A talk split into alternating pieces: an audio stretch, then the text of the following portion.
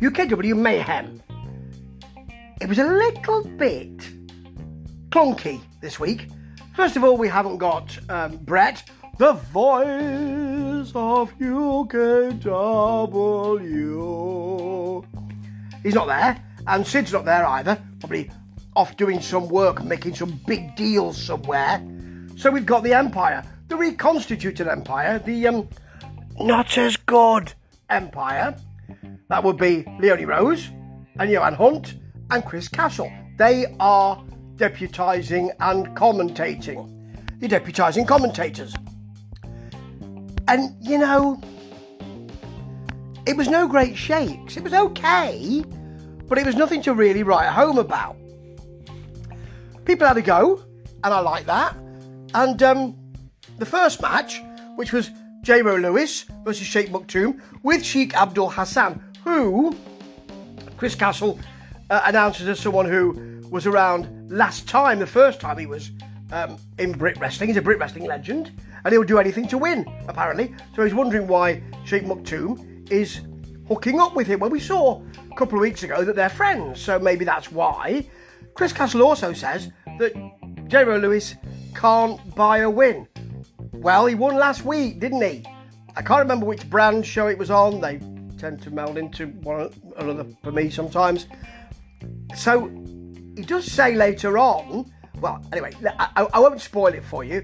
Let's talk about the um, the match. Now, this was rather good uh, in parts. So there's an arm submission type move, big punch with a sweet sling blade from uh, J. Ro Lewis. Lewis then uh, goes out to chat to uh, Abdul Hassan, and there's a Maktoum baseball slide, and a kind of shout, Is that what you wanted? That kind of. So maybe he's turning to the bad side, I don't know. Anyway, that will become more apparent later on. Then you've got a, a sort of Maktoum sheeking up, I don't like it, and a leg drop, which is alright. And then I think Hassan went to offer him some nefarious type help. Maktoum said no, thank you and uh, he turned around and walked into the pin. And afterwards, Hassan was shaking his head, and they might be coming to blows. It weren't bad to start with, and J. Ro Lewis, as he left, said to Chris Castle, two on the bounce. Yes, Chris, he won last week, or was it the week before? But it might be good to, you know, to get the. Anyway, yeah.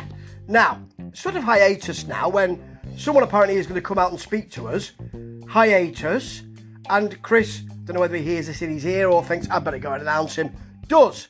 So um, Evan Knight's out to have a little chat. He's your Mayhem champion, round the clock champion. Johan Hunt, who doesn't say an awful lot during this commentary, but some of this stuff's quite golden actually. One of them, I don't like many people, but actually he's all right, which I quite, like that. Quite like it. And he hasn't got a match. This is this is Evan at WrestleBration. So what he wants to do is to put out an open challenge because people aren't there to. There's no one there who can challenge him. He doesn't think.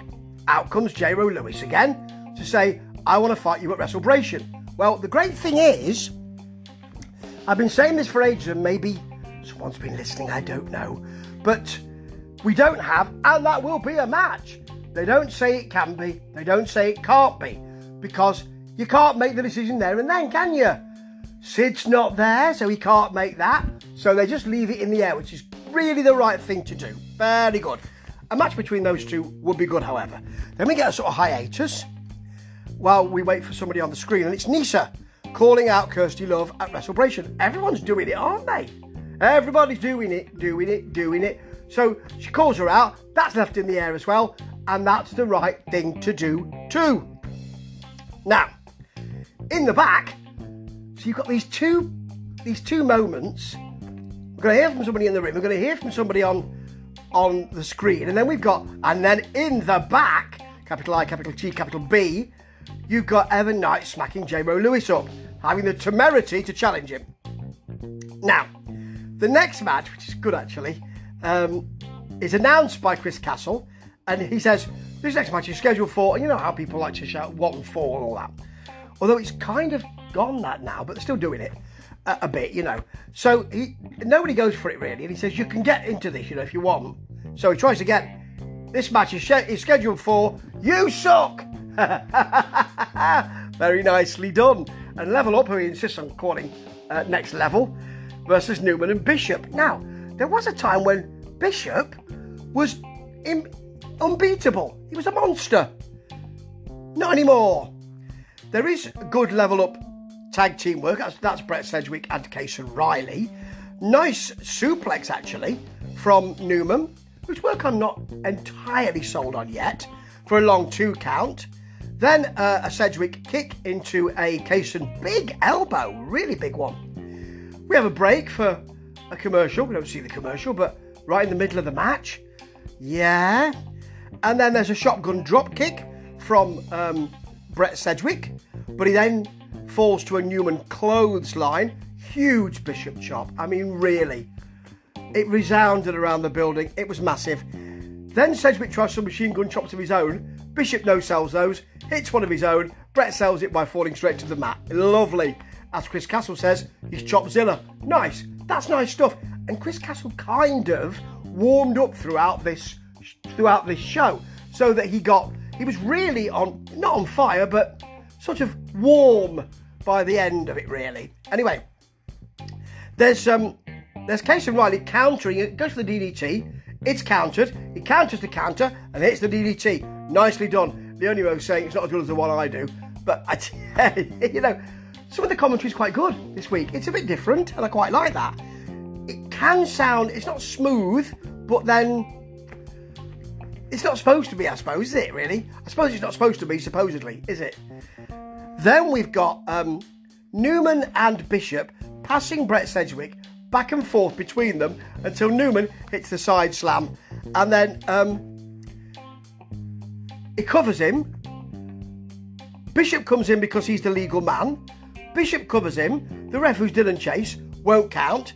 He then decides to. It's a bit of a mess. It's not the fi- It's not the finishing though, because the Kaysen Kaysen put the the the the, the, the, Kaysen points finishing. Kaysen Riley's points. Riley anyway. His finishing move segues into a frog splash from Brett for the pin, and it was really good. But Bishop, he seems to be a bit forgotten, you know. You would never have expected that two wrestlers like Brett and Kaysen would have beaten him six months ago, would you? Because he was a monster then. Strange how things change, isn't it? And your main event was the World Cup semi final match between Sketch and Momentum. Sketch bailed early because he wanted to get in Momentum's head. And actually, most of the offense was Sketch's here. They tie up.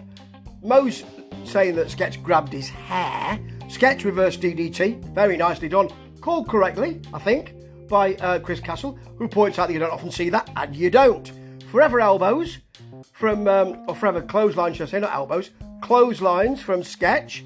Well, four of them anyway. Then he revved up the back kicks, which is, uh, that's lovely. I like that a lot. Momentum tried to get some punches and chops in, but falls to a neckbreaker from Sketch. It's all Sketch at this time. Great Sketch, float over DDT for a long two count. Very nice. And then a sort of dragon sleeper. But momentum picked him up, hit the electric chair drop, nicely called by Chris Castle. I think he was right. And then Mo hit a big corner knee, but misses both knees in the corner, a kind of meteora, missed those. Splash, or I think it might have been an elbow drop. Chris Castle was right to, to say, I'm not quite sure what it was. Off the apron, points out that the apron's high. If you've not been up there, it doesn't seem as high here, but it does when you're up there. Nicely done. And then quick enzuigiri from Mo to the back of the head. Go to sleep for the pin. Did he deserve to win it? Probably not on this match. Does he deserve generally? Yes. Did Sketch deserve to win it? On this match. Does he deserve generally? Probably yes. Really good match to finish things.